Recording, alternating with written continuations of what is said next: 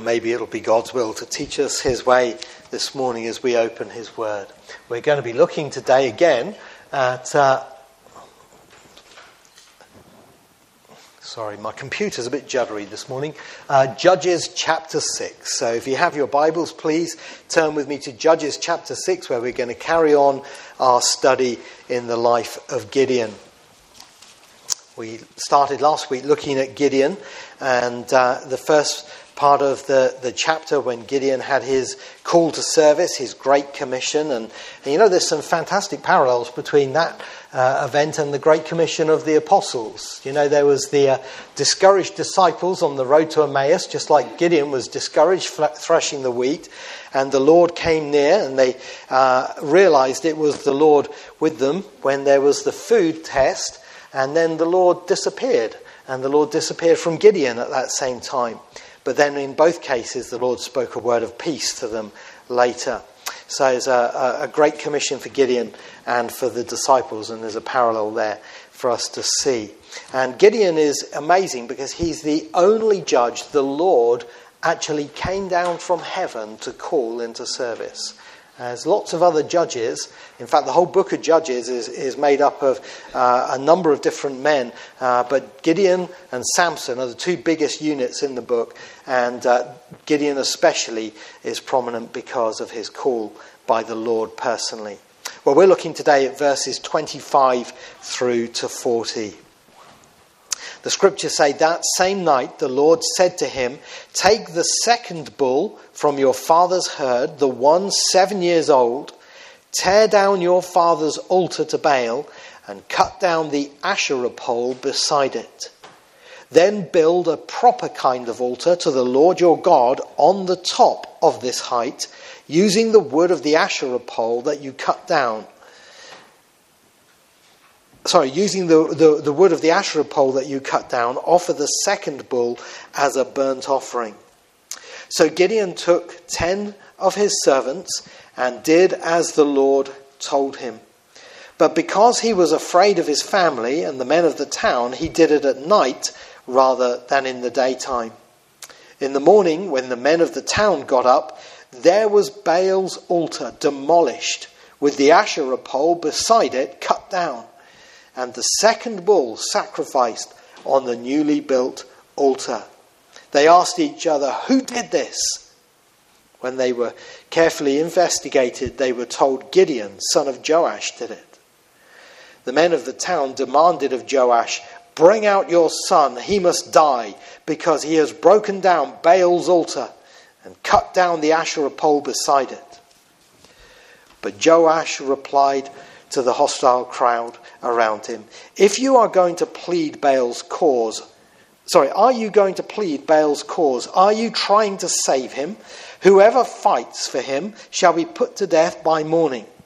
If Baal really is a god, he can defend himself when someone breaks down his altar. So that day they called Gideon Jerub Baal, saying, Let Baal contend with him, because he broke down Baal's altar. Now, all the Midianites, Amalekites, and other eastern peoples joined forces and crossed over the Jordan and camped in the valley of Jezreel. Then the Spirit of the Lord came upon Gideon, and he blew a trumpet, summoning the Abiezrites to follow him. He sent messengers throughout Manasseh, calling, to the, calling them to arms, and also into Asher, Zebulun, and Naphtali so that they too went up to meet them. Gideon said to God, If you will save Israel by my hand as you have promised, look, I will place a wool fleece on the threshing floor. If there is dew only on the fleece and all the ground is dry, then I will know that you will save Israel by my hand, as you said. That is what happened. Gideon rose early the next day. He squeezed the fleece and wrung out the dew, uh, uh, wrung out the dew, a bowl full of water.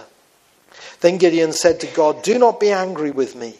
Let me make just one more request. Allow me one more test with the fleece. This time, make the fleece dry and the ground covered with dew." That night, God did so. Only the fleece was dry. All the ground was covered with dew. Please keep your Bibles open there. I'm sure you've heard uh, in the past about the uh, famous film director Cecil B. DeMille. And uh, he was famous for uh, his desert scenes and, and films uh, were made out in the Middle East. And on one occasion, he was organizing a big battle in a valley to be filmed. And he had thousands of foot soldiers and hundreds of men on horses for this big battle scene. And he wanted to get it right. So what he did was he positioned three cameras in three different places. He had one next to him, he had one halfway up a hill on the valley, and one at the top, uh, the very top of the valley, looking down. And uh, they let the battle rip, and he was uh, uh, uh, filming away as he thought, and then he shouted, Cut! And then he turned to the man next to him who was filming, and he said, Did you get it? And the man said, uh, Mr. DeMille, I don't know how to tell you this, but the camera jammed. I didn't get it. And he thought, well, never mind. And he called to the man halfway up the hill and he said, Did you get it? And he said, Mr. DeMille, I don't know how to tell you this, but the tape broke. And he thought, never mind. And he got his loudspeaker and called up to the guy who was up on the top of the, the, the, ridge overlooking the valley. And bear in mind, this is the Middle East. It's boiling hot. The poor guy's been up there on his own in the dust and in the heat of the sun. And he's, he, he's, he's got these big, thick glasses on, looking out uh, to stop the dust getting in his eyes. And he called out, Did you get it? And uh, the man raised his thumb and said, Ready when you are, Mr. DeMille. What a disaster. And uh, the cost was, uh, uh, I'm sure, expensive in film ter- making terms. But you know, that's why you make preparations, uh, because you want things to go right. And uh, it, it's one of the great lessons in life to be prepared. In fact, I think that was the Boy Scouts motto, wasn't it? Be prepared. And the army have five P's, as they say, uh, which they teach all the men for. The five P's are prior preparation prevents poor performance. And it's a, a, a motto I picked up from when we were at Arborfield, where we had an army garrison next to us. Well, Gideon, here in this passage of Scripture, is preparing to go to war against the Midianites. As we saw last time, the Midianites were an enemy nation. Uh, they're actually descendants of Ishmael, we see elsewhere in the Bible, and they had been coming up to Israel and camping in their valleys and stealing their crops at harvest time. And Gideon uh, uh and the nation had been far away from the Lord and had been backslidden into idolatry and so the Lord allowed this to happen for seven years. But now Gideon is called by the Lord because Israel has, has called out to the Lord for mercy, and he is called by the Lord to lead Israel into battle. And as God said to him back in verse 16, the Lord answered, I will be with you, and you will strike down all the Midianites together. God was going to lead Gideon to victory in battle against Midian. But before that could happen, there had to be preparations. And in this passage of Scripture, we're going to see this morning the preparations that Gideon had to make uh, before that could happen. And I couldn't help thinking, what a good passage for us this morning at this point in the year. We're starting a, a September now, and we're going, kids are going back to school. It's the start of a new season for them. For some, it's the time when they're, they're going out to work, and others of us, it's a new season in life uh, in different ways. And it's right that we make right preparations for going into a changing time like this. And I want us to see the things that Gideon had to do. There had to be a clean up, there had to be a fill up, and there had to be a check up.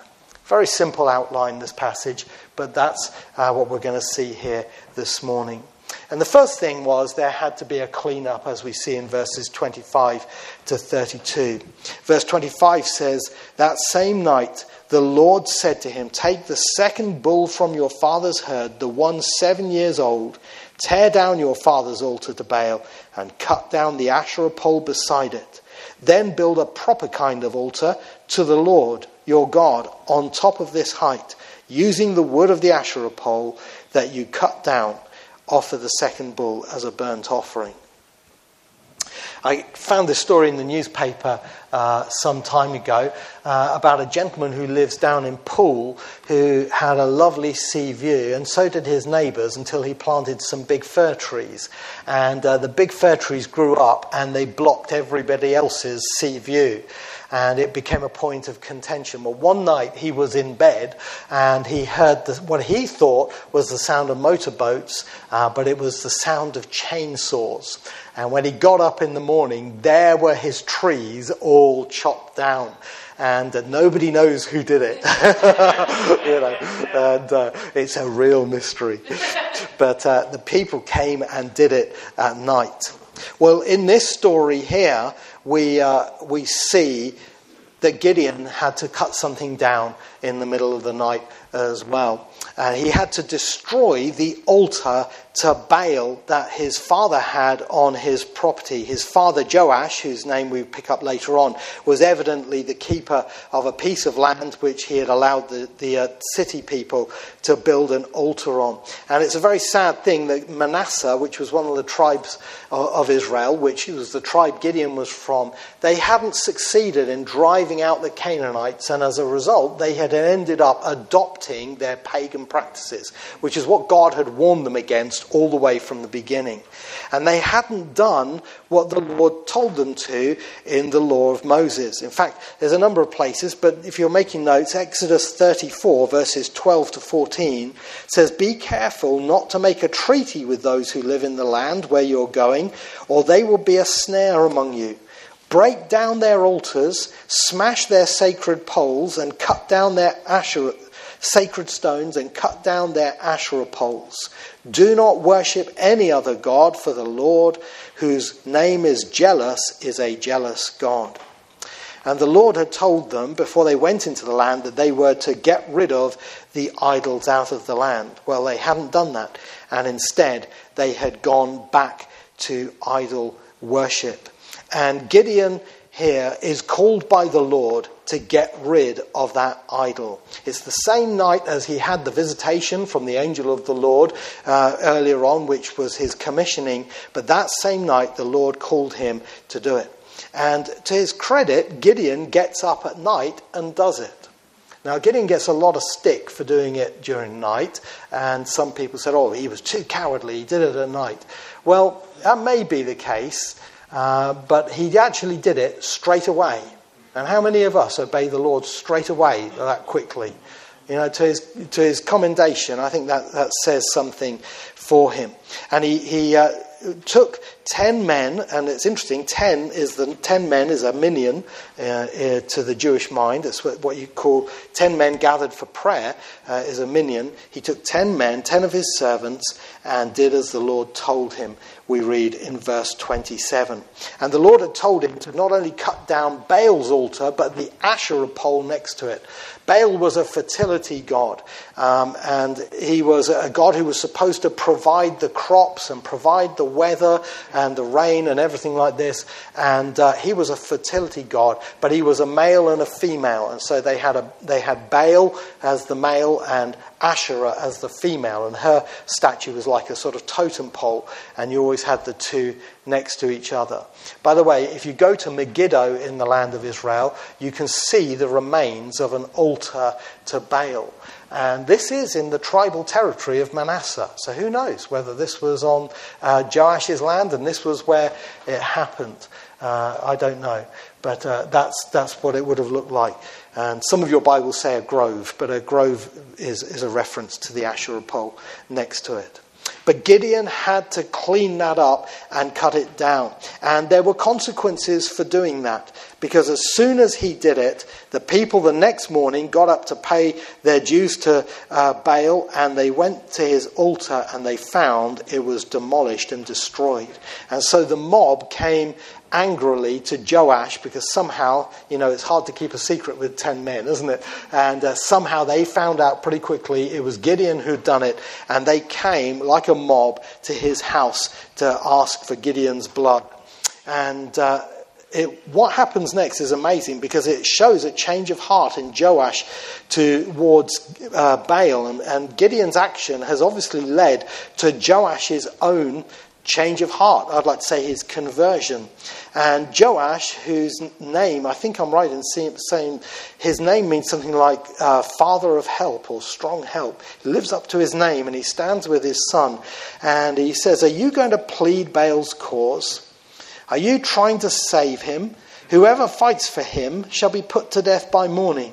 If Baal really is a god, he can defend himself when someone breaks down his altar.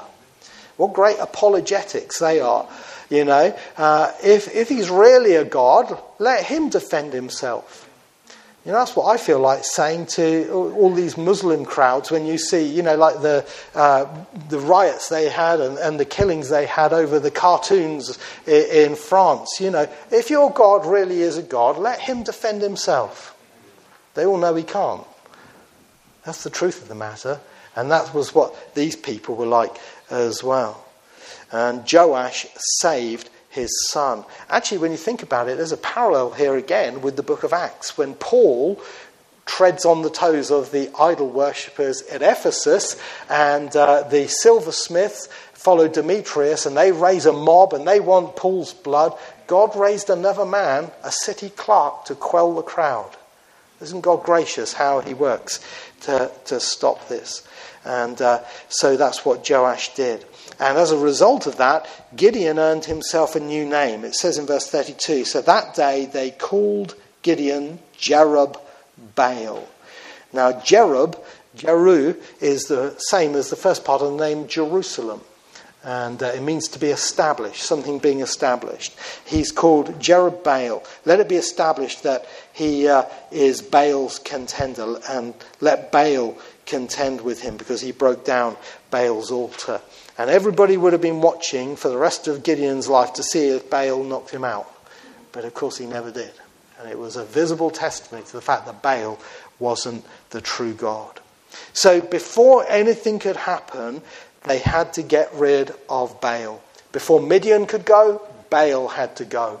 And there had to be true repentance in Israel and a change of heart and a change uh, towards the Lord and a turning to Him. And I want to say this, dear friends, that in any situation, the people of God, or people who want to be people of God, need to begin with a clean-up. We need to have a clean-up. We need to see Baal fall in our lives. You know, the first commandment uh, is to have no other gods before the Lord. And this was the commandment that had to be put back in place as far as Gideon was concerned. And for us, if we want to become Christians and follow the Lord, we have to let every false religion go and we have to turn away from all sin and reject it. And every idol must go. And uh, that's something that God is doing not only to establish His place in our lives, but for our good too. You see, as one idol worshipper said to a missionary, what you Christians don't understand is an idol demands everything but gives nothing. And that's true. An idol demands everything but gives nothing. And you want to be rid of the false gods in your life. And I wonder what the false gods are that have to be taken away out of your life the things that are, that are uh, in place. You know, with the rich young ruler, it was his money, wasn't it? And he turned his back on the Lord Jesus Christ for the love of money. And other things can step in and hold us back. Perhaps there's a relationship you shouldn't have. You know in the back of your heart that you're going out with somebody who's not a Christian or someone who's married, and you know it's wrong, but you're struggling to let it go. But God says if you want Midian to go, Baal has got to go. There has to be a clean-up first. The idol has to fall. And praise God, there can be a cleansing within as well by the blood of the Saviour. You know, it's interesting that God didn't just say, cut down Baal, He said also, make an altar on that place for me, a proper kind of altar, and offer the second bull. Now, what was significant about the second bull? Well, the second bull was seven years old, which was the same length of time Midian had been oppressing uh, Israel. So that's significant. And the second bull was probably uh, the one that hadn't yet been dedicated to Baal. The first one probably already had been, the second one hadn't been. So this was dedicated now to the Lord. But you know, typologically, the second bull represents the second person of the Trinity who came and died on the cross for your sins and mine so we can be washed clean by God and made right with Him. It's a wonderful thing to realize that the Lord came to be our sacrifice, our Savior. You know, I wonder if you've ever read the story of John and Betty Stam. But John and Betty Stam were, were missionaries to China way back at the beginning of the previous century. And when the communists uh, invaded uh, China and, uh, uh and, and took over, John and Betty were taken to prison, and uh, their little baby daughter, Helen Priscilla, was taken with them, and they were marched off, and they were then going to be executed. Uh, this is for being Christians. And as they were being marched off, one of the farmers in the crowd among the people said, Not the baby as well. And the communist official turned around and said, That baby, every one of them must die. And the farmer said, Listen, would you accept a substitute? And the man said, Yes. And he said, I'll die in the baby's place. And a couple of other people took on the baby and raised her, Helen Priscilla Stam. And that man, that farmer, died in her place. The Lord Jesus died in your place so you can be forgiven and cleansed by God. So repent of your sin, receive his cleansing and his saving mercy today. Any preparation for time or eternity must begin with a clean up. The second thing we see here is the fill up that had to happen, and we see that in verses 33 and 34. In verse 33, it says, Now all the Midianites, Amalekites, and other eastern peoples joined forces and crossed over the Jordan and camped in the valley of Jezreel. Then the Spirit of the Lord came upon Gideon, and he blew a trumpet, summoning the Abiezrites to follow him. Now, it was a repeat story. They were gathering in the harvest, and the Midianites came back as they had done again. Uh, we're told it was the Midianites and the Amalekites. The Amalekites are a very important people group to know about in the Bible. They're descendants of Edom, and they were particularly hated by the Lord for their hostility against Israel. In Exodus chapter 17, the Lord said there would be war against Amalek to the end of days. And uh, for my, my money, I, I, reckon the Antichrist will come from the bloodline of Amalek. Uh, but uh, the Midianites and the Amalekites came together with the other eastern peoples, and they came down to the valley of Jezreel. Now, I've heard about the valley of Jezreel somewhere before, haven't you? Those of you who are Bible students will know the valley of Jezreel is the valley of Armageddon is the place of the Battle of Armageddon is going to happen. And what you have here is a preview of coming attractions. The enemies are coming against Israel, and the kings of the east, like the other eastern peoples, they're coming down as well, according to Revelation chapter 16. And when we get into chapter 7, we'll see uh, there's other parallels in there as well. But uh, this is. Uh, what was happening, and the pressure was on, and they came down and they camped in this valley to steal away their crops again. But at that moment, the Spirit of the Lord came upon Gideon. And you know, that is a beautiful phrase in the Hebrew. In the Hebrew, it literally says, the Spirit clothed himself with Gideon. Isn't that a beautiful phrase? Not the Spirit clothed Gideon, the Spirit clothed himself with Gideon. Like a hand going into a glove, the Spirit of God came into Gideon. And the man who was a weak, trembling man a few moments ago, threshing his wheat in a winepress, suddenly became a soldier for God. and he was filled up and empowered, ready to serve the Lord. And uh, what a difference we see. At that point, he blows the trumpet, which was, according to Numbers chapter 10, the sound for, for the gathering of Israel for war. And he summoned the, uh, Israel for war. And the first to come and follow him were the Abiezrites. The very people who earlier on had been saying to him about cutting down Baal's altar. God had got through to them. And the Spirit of God on Gideon was obvious, evident to them, and they said, This is the man we're going to follow. And he sent messengers, according to verse 35, throughout Manasseh, calling them to arms, and also into Asher, Zebulun, and Naphtali, so that they too went up to meet him. Now, what does this mean on a map? Let me just show you. Uh, the tribe area we're talking about is here. The, the nation of Israel had each had their own, each tribe had their own allotment and their own portion given to them by uh, Joshua and by Moses. And Manasseh is the big blue tribe, and then you have Asher and Naphtali up at the top by the Lake of Galilee. And Zebulun, the yellow one there, uh, is close down as well. And these tribes often come together in any listing of the tribes. If you have any blessings given, like the blessings of Jacob and the blessings of Moses, or in the land allotments and things like that, often they fall together. There's an association with these tribes.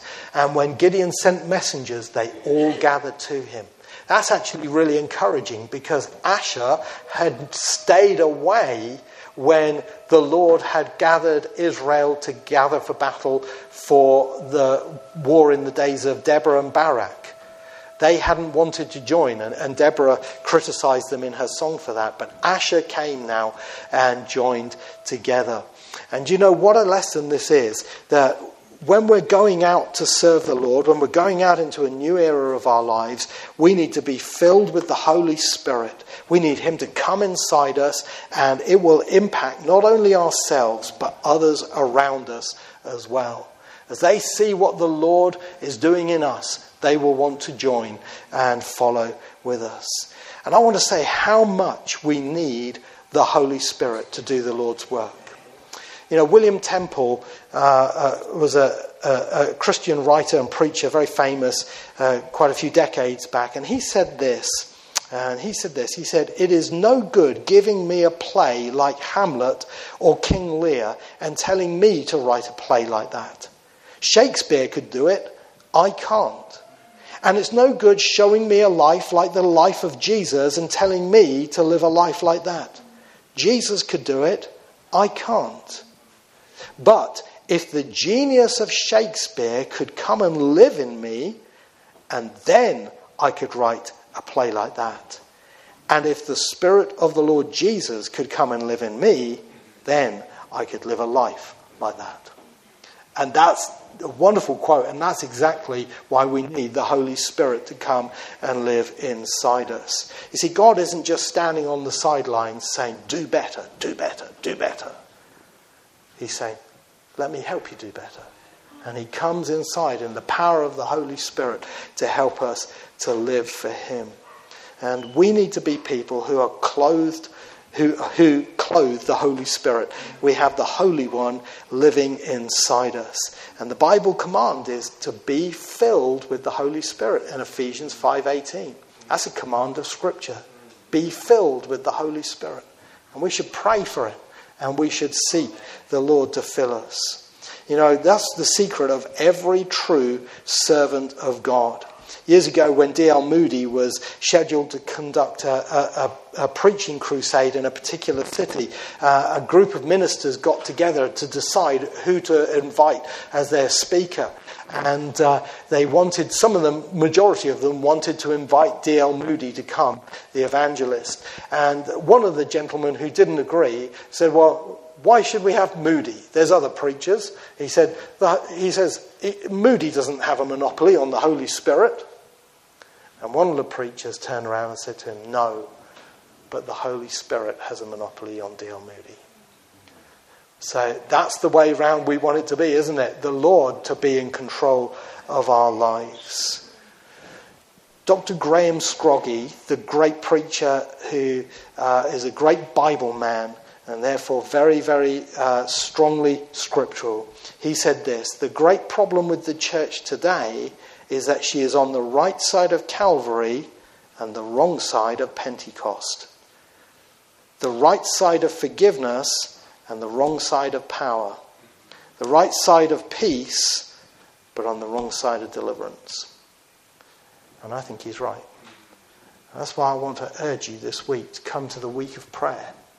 And as we pray for God to work at Union Chapel and build this church, we're going to pray, God, fill us with your Holy Spirit. More will be achieved if each of the church members and believers in this church get filled with the Holy Spirit than just mechanics happening on their own. We need the power of God, and there's absolutely no substitute for it. I love that verse. The Spirit of the Lord came upon Gideon. May he come upon you this week. And then the third thing that had to happen for Gideon was he had to have a checkup. Uh, and uh, not for him his own health, but uh, he had to check up, as we see in verses 36 to 40. In verse 36, Gideon said to God, If you will save Israel by my hand, as you've promised, look, I'll place a wool fleece on the threshing floor. If there is dew on the fleece and all the ground is dry, then I will know that you will save Israel by my hand, as you said. Now, Gideon wanted to make sure all the time that he was in the will of God. And constantly, Gideon is a man who is checking everything. Earlier on, when he was uh, visited by the angel of Lord, he wanted to be sure it was the angel of the Lord. And so he laid this test before the Lord with the, with the food on the, on, on the rock. And you remember the angel struck the rock with his staff, and fire came out of, of the rock. It was a, a reversal of Moses striking the rock and water coming out of the rock. But this time fire came out, and it was proof to Gideon that it was the angel of the Lord who he had been speaking to. Well, here Gideon wants to check up that he is right in going to battle. And I want to say this, dear friends. A lot of people criticize Gideon for this. He gets a lot of flack in the Bible commentaries for this uh, as being a man of weak faith and uh, a man who was uh, uh evidently, you know, uh, thinking about going back. I think, to be really honest with you, most people have never put themselves in the situation that Gideon was in at this point when they make a comment like that. Listen, when you're going to war, lives are at stake. Husbands can die at war. Fathers can get killed at war. Sons can be killed at war. Homes can be lost as a result of war. I'm personally convinced that Gideon was absolutely right to check before he went forward with that weight of responsibility. If I was following someone who was leading us to what I would want them to check and double check, wouldn't you? Make sure. I mean, do you know the irony of this? The last time, I was looking at my notes, the last time I preached uh, Gideon was the very day British troops landed in Iraq for the Gulf War. And we were all led to believe Saddam Hussein had nuclear weapons and was ready to destroy. And then, of course, they had the inquiry and he didn't have them. And there was a big hullabaloo. Tony Blair and George Bush got themselves into a lot of trouble for that. I'm sure, actually, there was more going on behind the scenes, uh, but that was the public uh, outcry about it. You know what? We don't want to make the same mistake. Gideon was right to check up. And so he laid this fleece on the floor uh, before the Lord and asked the Lord to do a miracle, to make the fleece wet with dew when the ground around it would still be dry. And uh, this was asking for a, a supernatural act of God.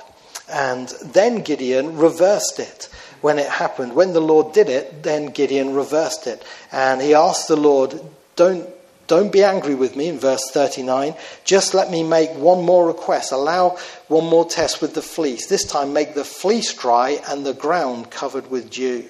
And that night God did so. Only the fleece was dry, all the ground was covered with dew. And you know what, dear friends? That was a, a miracle that Gideon received from God as an assurance he was in the will of God. One thing to be dry and the other wet, or wet first and then the other dry, was, was an act of God. Now, some people don't believe this can happen, but I heard a, a, a, preacher tell a story once about his father who had been a farmer in Florida, and a weather forecast had come in of a very cold snap, and they were orange growers. And he said, My father prayed for his orange, oranges not to be lost. And do you know what? All the other farmers lost their oranges. But the believer who prayed to God, his oranges were spared the frost. Let's think of the power of God in that. And this is what the Lord can do. And this is what the Lord did for Gideon. And uh, he turned the situation into a, a, an assurance. Now, I want to say this because a lot of people adopt this as a method of seeking guidance. Gideon was not seeking guidance. Gideon was seeking assurance. There is a difference. Did you notice? He said in verse 36 If you will save Israel by my hand, as you have promised. And at the end of verse 39, that you will save Israel by my hand, as you said. Gideon wasn't saying, Now, is this God's, does, is this what God's telling me to do? No, he knew what God had told him to do but he was checking up, he was asking for confirmation. And that's why we've got to be very careful about laying fleeces out to get guidance. You know, some people uh, say, well, you know, God, if you want me to ask this girl to go out with me, make her come and sit next to me.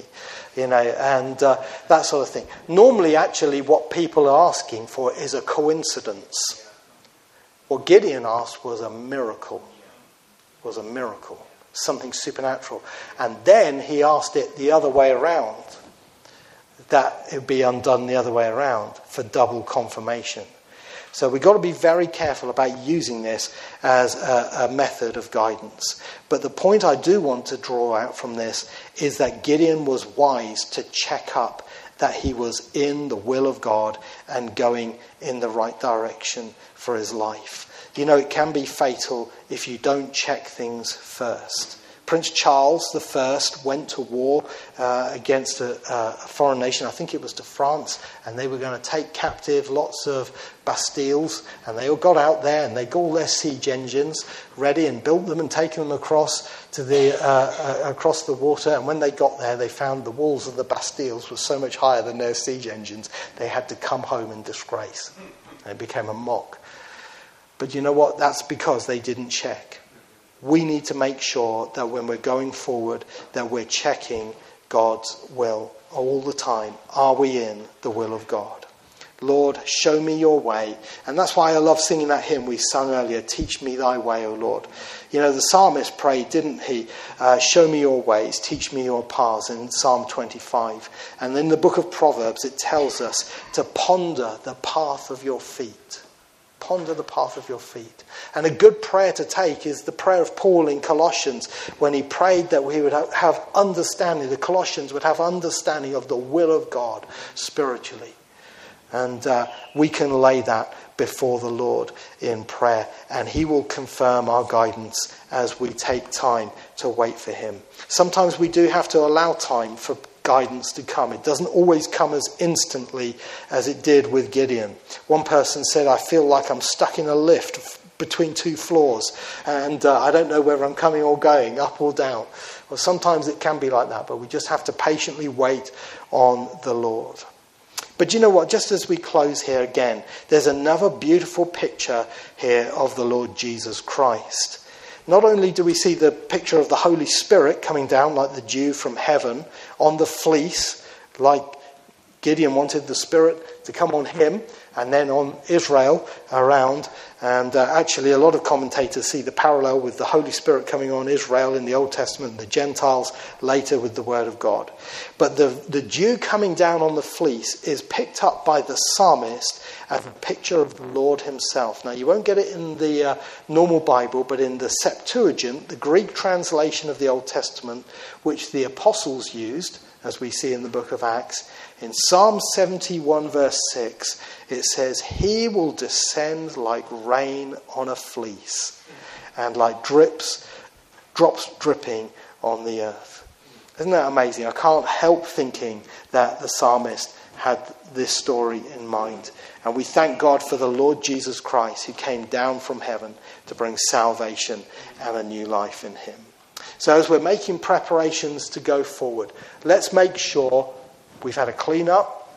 Let's pray for a fill up and let's check up as we go along. And that's how we'll walk with the Lord. We're going to